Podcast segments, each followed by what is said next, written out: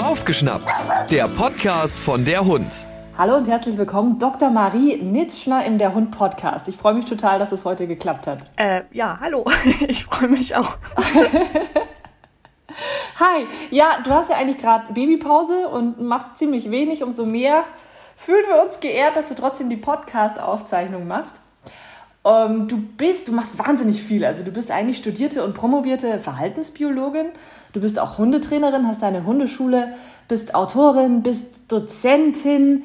Über dein Buch werden wir heute ein bisschen quatschen. Das heißt, die Persönlichkeit des Hundes, erschienen im Kosmos Verlag 2021. Und was ich persönlich mega, mega cool finde. Du bist im Internet auch sehr aktiv als Bloggerin in den sozialen Medien und hast da deine Marke Hund und Wissenschaft, wo es wirklich ganz viele tolle, spannende Erkenntnisse aus verschiedenen Studien gibt, was du wirklich halt schnell und einfach runterbrichst auf so die wichtigsten Erkenntnisse, was man sich zwischendrin immer mal wieder so reinziehen kann, was ich super, super spannend finde. Also nochmal Hallo und herzlich willkommen, Marie. Hallo und vielen Dank für die Einführung. Ist immer krass, wenn man das alles hört, denkt man so krass, das soll ich sein. Das bist du. Mega. Forschst du selber auch noch ab und zu? Nee, also ähm, Daten erheben mache ich nicht mehr. Also ich bin nicht mehr an, irgendeinem, an irgendeiner Forschungseinrichtung. Ähm, mein Herz hängt aber halt noch sehr an der Wissenschaft, weswegen ich diese ganze Wissenschaftskommunikationssache mache. Ich war jetzt letztens auch da auf einer entsprechenden Konferenz Einfach weil ich auch die Leute total gerne mag und das ist ja auch so eine Community halt irgendwie.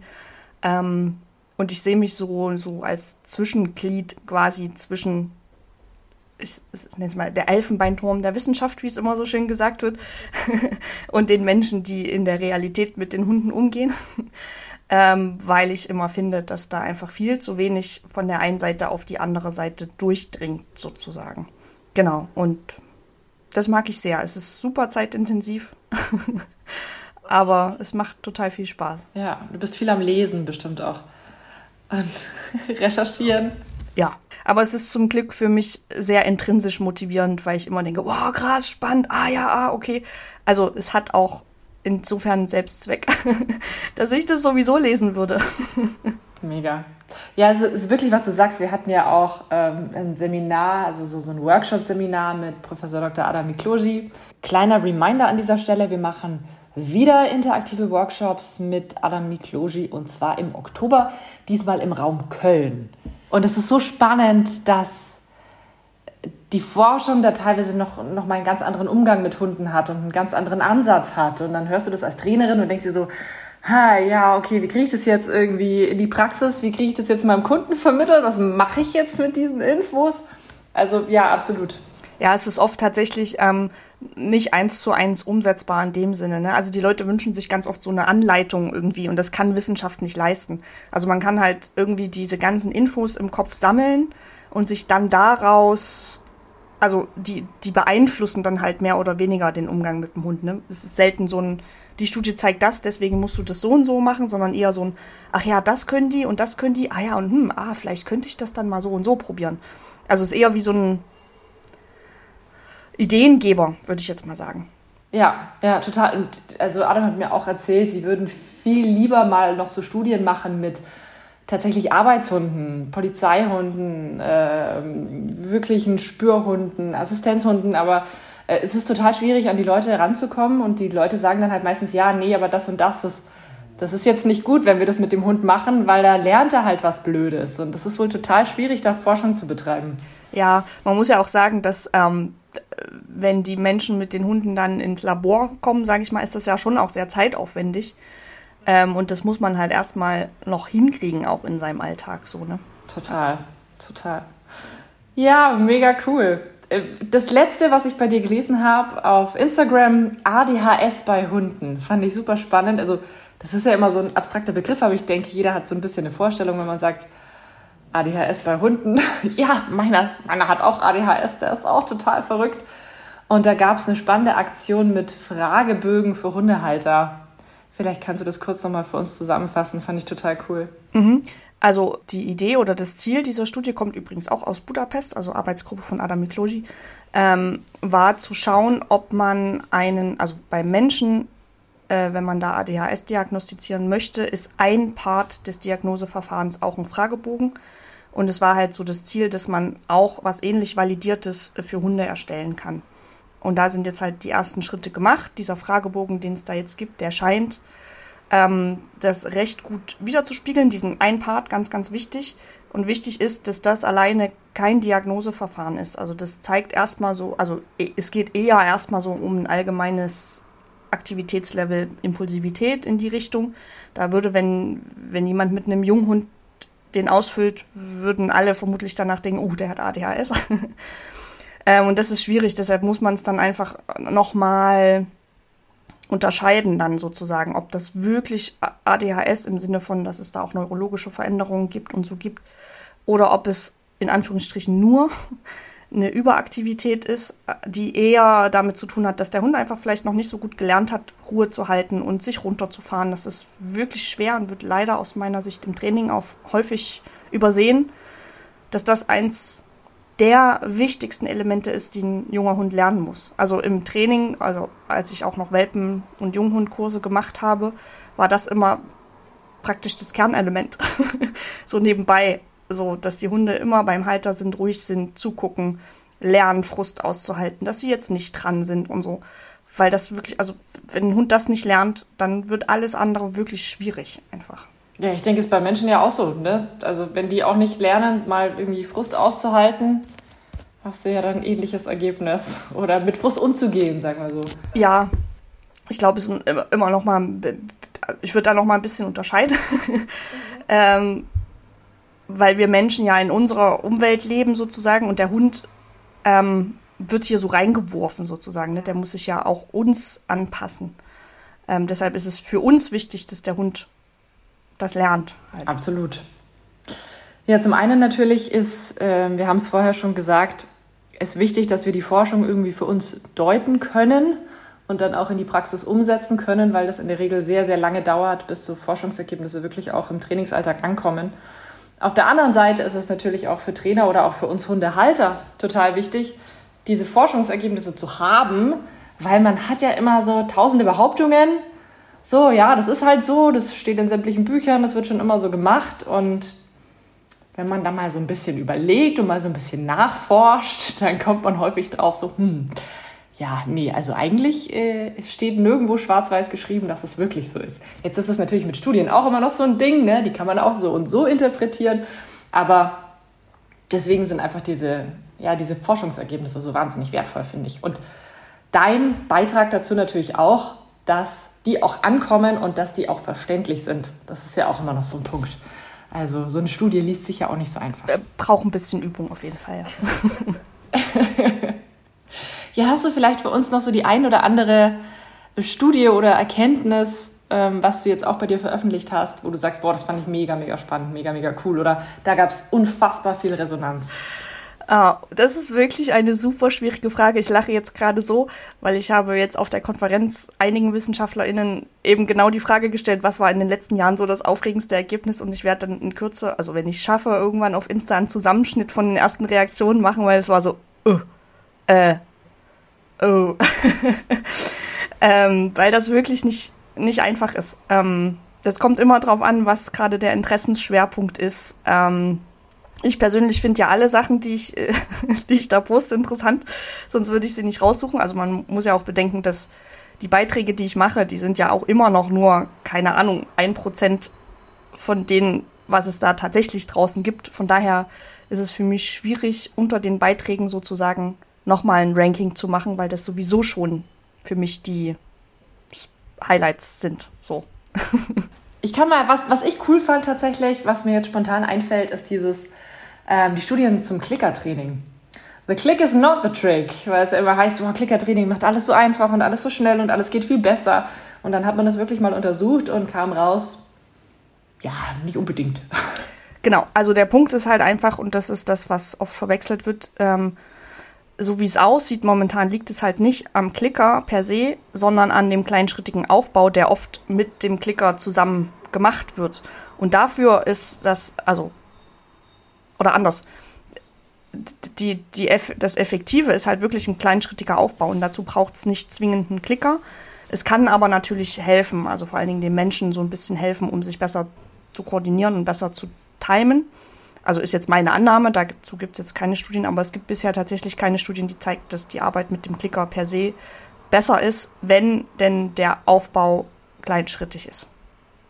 Also auch der Aufbau ohne Klicker. Genau, also das ist auf jeden Fall eins der Punkte, wo es diese, diese unglaublich vielen hartnäckigen Mythen gibt und wo sich ja auch um, und das finde ich ein bisschen so schwierig, weil sich darum ja so, ich jetzt mal so ganze Ideologien aufbauen und dann dieses kleine Klickgerät ähm, wie so ein Gottheit behandelt wird und alle, die das nicht nutzen, sind irgendwie, haben keine Ahnung, so ungefähr jetzt mal. Auf der anderen Seite wird es halt auch von, ich, ich nenne es jetzt mal die Gegner, ähm, so völlig belächelt und so. Und das ist halt totaler Quatsch. Also das kann halt alles total sinnvoll sein und wenn es jemanden ähm, persönlich hilft, super, dann spricht überhaupt nichts dagegen. Man sollte sich halt bewusst sein, dass es äh, keine wissenschaftlichen Belege gibt, dass das irgendwie besser ist, aber es ist definitiv auch nicht schlechter.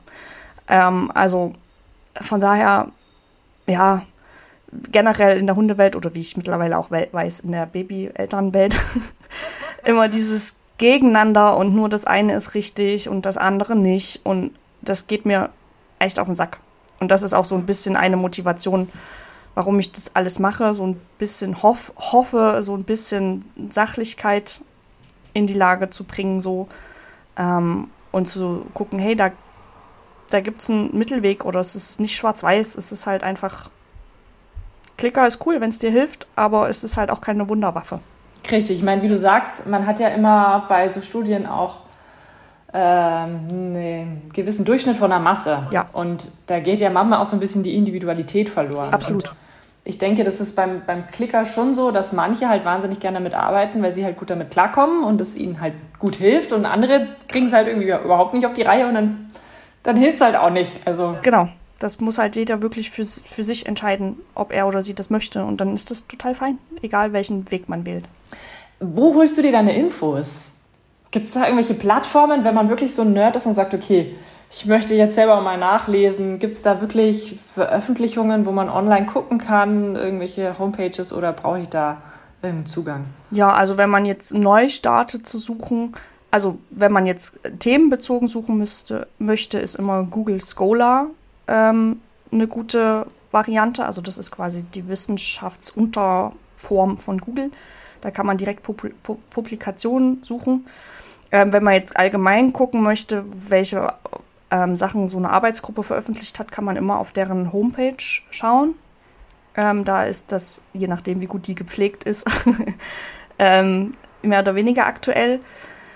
Ähm, was tatsächlich mittlerweile auch, also viele Arbeitsgruppen haben tatsächlich Facebook- oder Instagram-Profile, ähm, denen man folgen kann und wo man sieht, ach guck mal, da ist was Neues. Ähm, was ich jetzt noch habe, ich glaube aber, das ist nicht äh, für nicht wissenschaftliche Leute zugänglich, bin ich mir nicht sicher. Das heißt ResearchGate, das ist wie ein Facebook für WissenschaftlerInnen. Ähm, und da sehe ich halt immer, wenn was Neues ist oder ich weiß es halt einfach von den Leuten, woran sie arbeiten und dann muss ich nur warten, bis das irgendwann rauskommt. Also jetzt auch auf der Konferenz, die meisten Sachen sind ja noch nicht veröffentlicht. Und jetzt sitze ich hier mit scharrenden Hufen und denke so, oh, das kommt hoffentlich bald raus, damit ich dann einen Beitrag drüber machen kann und so.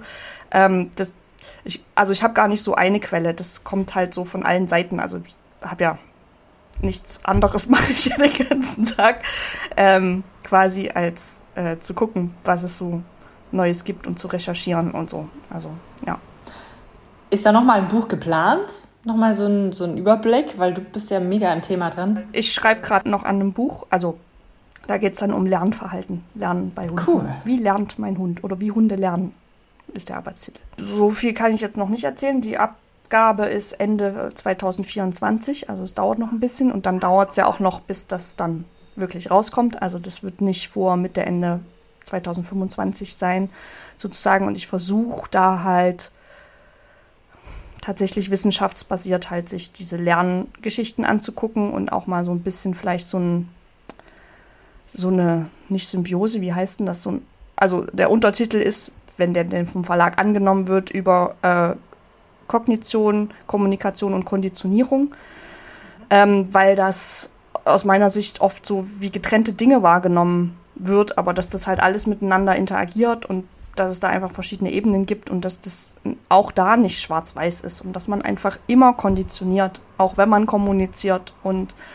dass man das nicht trennen kann und dass Konditionierung auch überhaupt nichts Schlimmes ist und dass es aber aus meiner Sicht zumindest trotzdem sehr wichtig ist, bewusst zu kommunizieren und nicht das irgendwie auszulagern.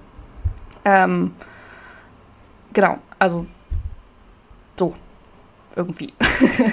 Mega, voll spannend. Bin ich jetzt schon sehr gespannt. ich auch.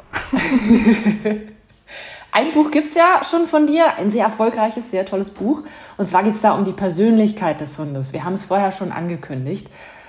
Was ist für dich die Persönlichkeit des Hundes? Was umfasst das alles? Ähm, ich kann das tatsächlich, äh, per persönlich könnte ich es gar nicht in Worte fassen. Also ich würde mich da mehr oder weniger jetzt in meinen eigenen Worten auf die Definition, die ich da auch im Buch zugrunde liegen, äh, beziehen. Also da geht es einfach um ähm, konstante Verhaltensmuster und ähm, so Charaktereigenschaften, nenne ich es jetzt mal, die halt immer wieder auftreten und über einen längeren Zeitraum. Also das kann man halt nicht von einer Beobachtung vom Hund ablesen, sondern da schaut man, wie verhält er sich in verschiedenen Situationen. Und ein, ich, ich sag mal, Standard oder eine sehr anschauliche Eigenschaft wäre dann zum Beispiel die Ängstlichkeit. Also wenn ich jetzt einen Hund habe, der sich irgendwann mal in irgendeiner Situation einmal erschreckt, aber sonst halt völlig gechillt ist, dann würde ich jetzt da nicht sagen, dass der eine hohe Ängstlichkeit hat. Aber wenn ich einen Hund habe, der in jeder neuen Situation mit jedem neuen ähm, Ding erstmal sehr unsicher ist und ähm, halt ängstlich, ängstliches Verhalten zeigt, naja, dann ist das halt ein Hund, bei dem das Persönlichkeitsmerkmal Ängstlichkeit mehr ausgeprägt ist, sozusagen. Und da geht es halt auch immer um eine sehr, also möglichst objektive Beschreibung, also nicht um eine Wertung oder so. Das ist mir immer sehr, sehr, sehr wichtig. Ähm, und was mir auch wichtig ist, auch wenn ich jetzt dieses plakative Beispiel Ängstlichkeit genommen habe, dass man auf den Hund keinen Stempel setzt.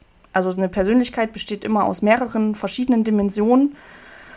Und wenn man zum Beispiel jetzt den Hund dann Angst, als Angsthund bam, abstempelt, dann habe ich die Erfahrung gemacht, auch im Training, im Umgang mit den Kundinnen, dass das oft so sehr fokussiert darauf ist und alles andere von der Persönlichkeit des Hundes so aus, wie ausgeblendet wird, weil der Fokus dann so sehr darauf liegt, ja, das ist ein Angsthund.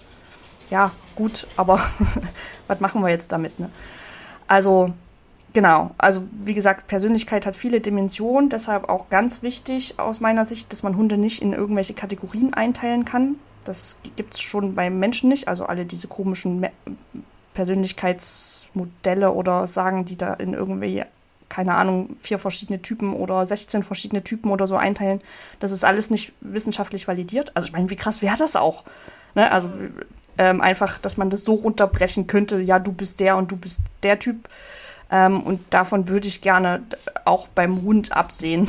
Man kann sich auch ändern, der Hund ja auch. Also es ist ja irgendwie. Das kommt noch dazu. Also wenn man bedenkt, dass es Hunde gibt, die im Tierheim sich komplett anders verhalten, als wenn sie dann wieder bei ein festes Heim haben und sich eingelebt haben oder bei Halter A ganz anders agieren als bei Halter B oder in der Hundetagesstätte ganz andere Wesen sind in Anführungsstrichen als zu Hause.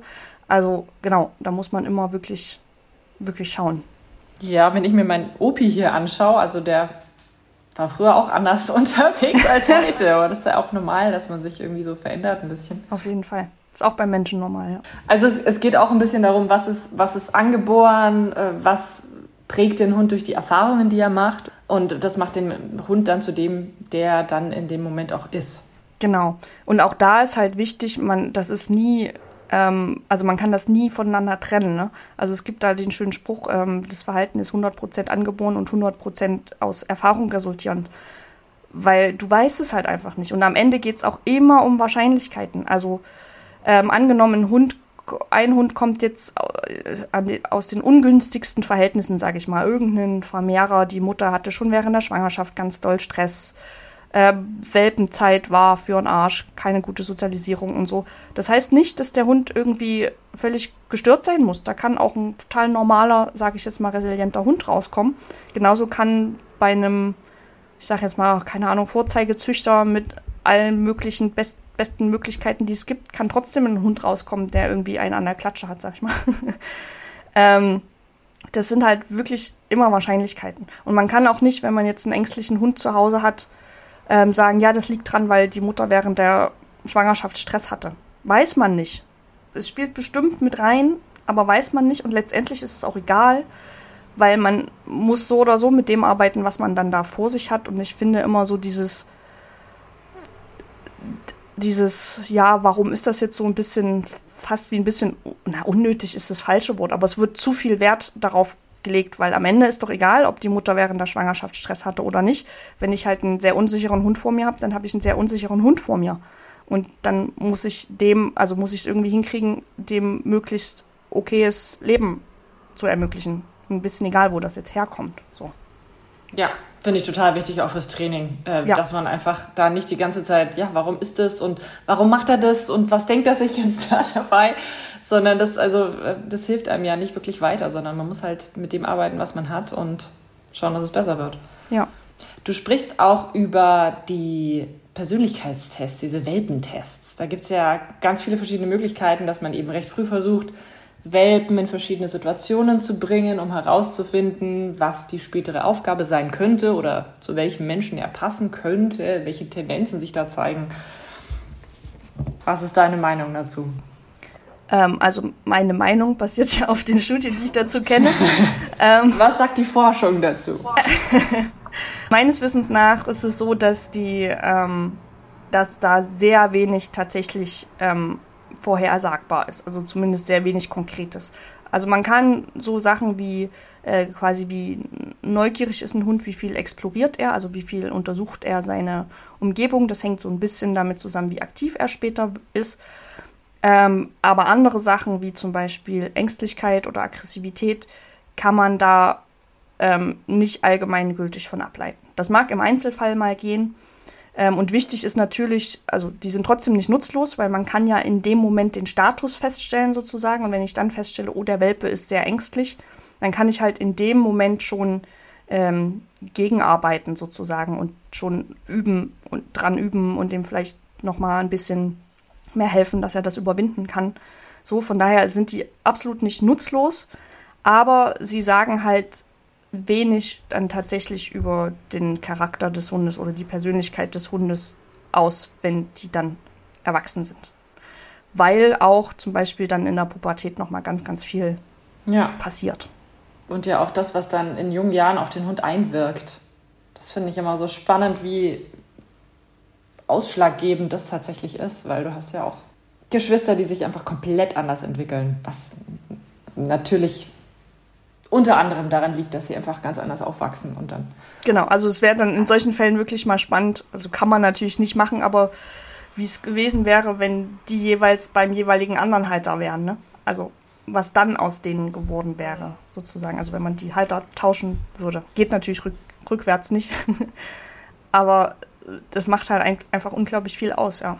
Also das sind dann meistens so ähm, Studien, wo die Hunde einmal zum Beispiel mit acht Wochen getestet werden und dann nochmal, also die eine Studie, die ich jetzt im Kopf habe, die ist mit Border Collies ähm, von der Stefanie Riemer und das war, also ich, ganz genaue Zahlen habe ich jetzt nicht im Kopf, aber ich glaube so acht Wochen, äh, dann glaube ich so zwölf Monate und nochmal so 20 Monate. Bin ich jetzt nicht ganz sicher, aber so, dass man wirklich so bis sie, also von Welpe bis sie sowas wie erwachsen sind. Ähm, genau, und da wurden halt praktisch keine Zusammenhänge gefunden.